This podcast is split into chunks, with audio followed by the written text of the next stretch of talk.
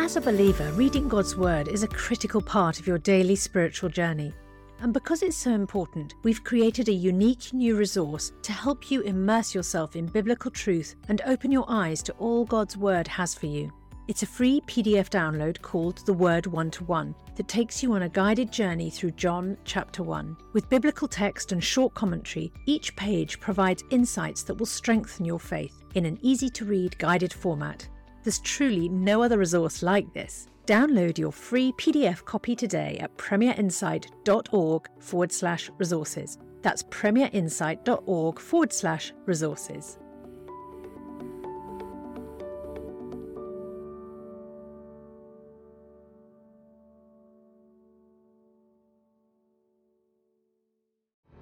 Hello friends, I'm Rick Warren and welcome to Spurgeon's Sermons.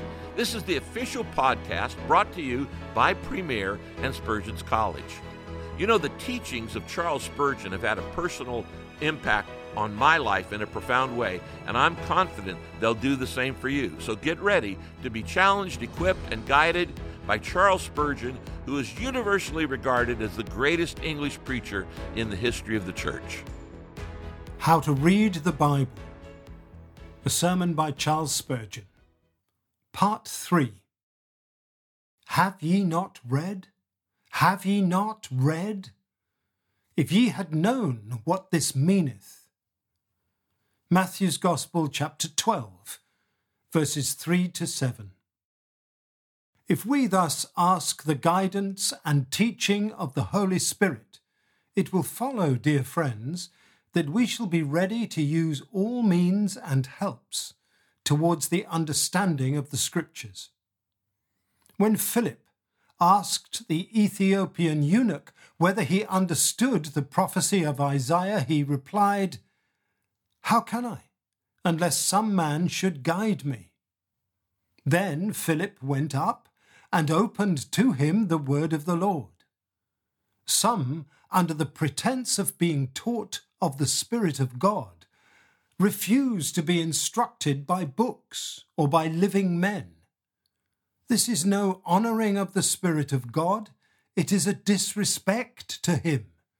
For if he gives to some of his servants more light than to others, and it is clear he does, then they are bound to give that light to others and to use it for the good of the church. But if the other part of the church refused to receive that light, to what end did the Spirit of God give it?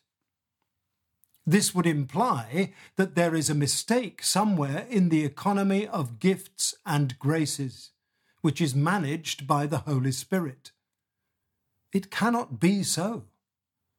The Lord Jesus Christ pleases to give more knowledge of his word and more insight into it to some of his servants than to others, and it is ours joyfully to accept the knowledge which he gives, in such ways as he chooses to give it. It would be most wicked of us to say, "We will not have the heavenly treasure which exists in earthen vessels."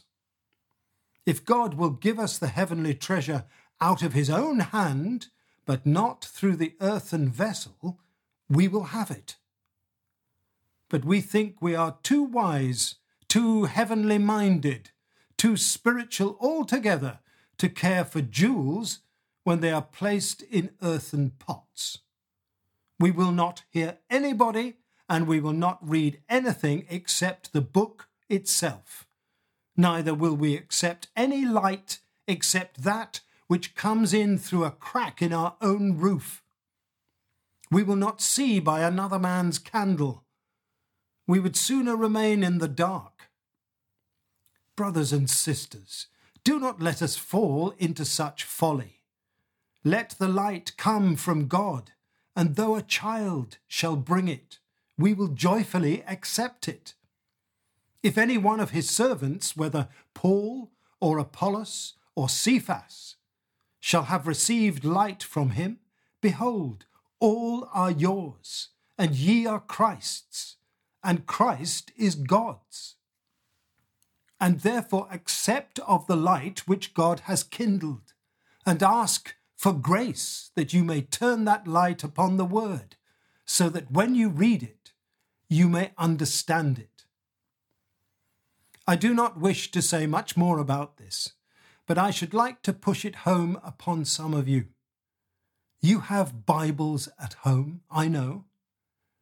You would not like to be without Bibles.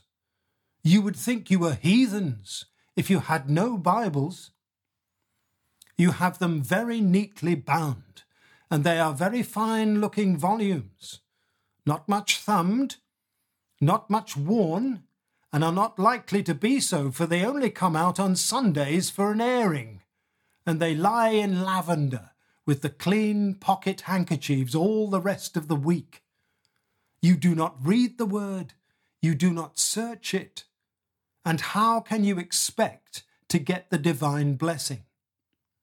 If the heavenly gold is not worth digging for, you are not likely to discover it. Often and often, I have told you that the searching of the Scriptures is not the way of salvation. The Lord hath said, "Believe in the Lord Jesus Christ, and thou shalt be saved." But, still, the reading of the word often leads, like the hearing of it, to faith. And faith brings salvation. For faith comes by hearing, and reading is a sort of hearing. While you are seeking to know what the gospel is, it may please God to bless your souls. But what poor reading some of you give to your Bibles! I do not want to say anything which is too severe, because it is not strictly true. Let your own consciences speak. But still I make bold to inquire, do not many of you read the Bible in a very hurried way? Just a little bit, and off you go? Do you not soon forget what you have read, and lose what little effect it seemed to have?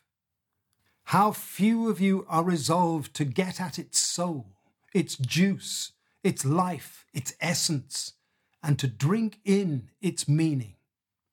Well, if you do not do that, I tell you again, your reading is miserable reading, dead reading, unprofitable reading. It is not reading at all. The name would be misapplied. May the blessed Spirit give you repentance on this matter. But now, secondly, and very briefly, let us notice that in reading, we ought to seek out the spiritual teaching of the word. I think that is in my text, because our Lord says, "Have ye not read?" Then again, "Have ye not read?" And then he says, "If ye had known what this meaneth," and the meaning is something very spiritual. The text he quoted was, "I will have mercy and not sacrifice," a text out of the prophet Hosea. Now the scribes and Pharisees were all for the letter, the sacrifice, the killing of the bullock, and so on. They overlooked the spiritual meaning of the passage. "I will have mercy and not sacrifice." Namely, that God prefers that we should care for our fellow creatures rather than that we should observe any ceremonial of his law, so as to cause hunger or thirst, and thereby death, to any of the creatures that his hands have made. They ought to have passed beyond the outward into the spiritual, and all our readings ought to do the same. Notice that this should be the case when we read the historical passages. Have ye not read what David did when he was hungry, and they that were with him? How he entered into the house of God and did eat the showbread, which was not lawful for him to eat, neither for them which were with him, but only for the priests. This was a piece of history, and they ought to have read it as to have found spiritual instruction in it. I have heard very stupid people say, "Well, I do not care to read the historical parts of Scripture. Beloved friends, you do not know what you are talking about when you say so. I say to you now, by experience, that I have sometimes found even a greater depth of spirituality in the histories than I have in the Psalms. You will say, how is that? I assert that when you reach the inner and spiritual meaning of a history, you are often surprised at the wondrous clearness, the realistic force with which the teaching comes home to your soul. Some of the most marvelous mysteries of Revelation are better understood by being set before our eyes in the histories than they are by the verbal declaration of them. When we have the statement to explain the illustration, the illustration expands and vivifies the statement. For instance, when our Lord himself would explain to us what faith was, he sent to us the history of the brazen serpent. And who that has ever read the story of the brazen serpent has not felt that he has had a better idea of faith through the picture of the dying snake-bitten persons looking to the serpent of brass and living, than from any description which even Paul has given us, wondrously as he defines and describes? Never, I pray you, depreciate the historical portions of God's Word. But when you cannot get good out of them, say, this is my foolish head and my slow heart. O Lord, be pleased to clear my brain and cleanse my soul. When he answers that prayer, you will feel that every portion of God's Word is given by inspiration and is and must be profitable to you. Cry, open thou mine eyes, that I may behold wondrous things out of thy law. Just the same thing is true with regard to all the ceremonial precepts, because the Saviour goes on to say, have ye not read in the law how that on the Sabbath days the priests in the temple profane the Sabbath and are blameless? There is not a single precept in the old law without an inner sense and meaning. Therefore do not turn away from Leviticus, or say, I cannot read these chapters in the books of Exodus and Numbers. They are all about the tribes and their standards, the stations in the wilderness and the halts of the march, the tabernacle and the furniture, or about golden knops and bowls and boards and sockets and precious stones, and blue and scarlet and fine linen? No, but look for the inner meaning. Make thorough search, for as in the king's treasure, that which is the most closely locked up, and the hardest to come at, is the choicest jewel of the treasure. So is it with the Holy Scriptures. Did you ever go to the British Museum Library?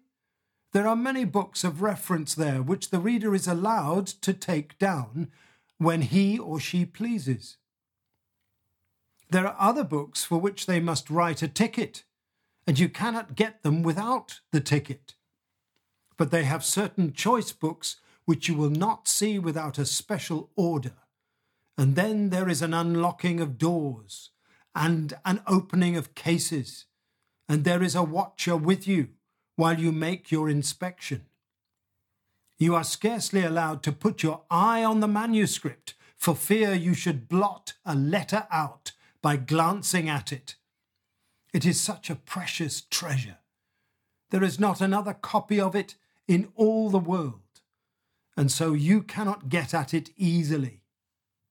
Just so, there are choice and precious doctrines of God's Word which are locked up in such cases as Leviticus or Solomon's Song, and you cannot get at them without a deal of unlocking of doors.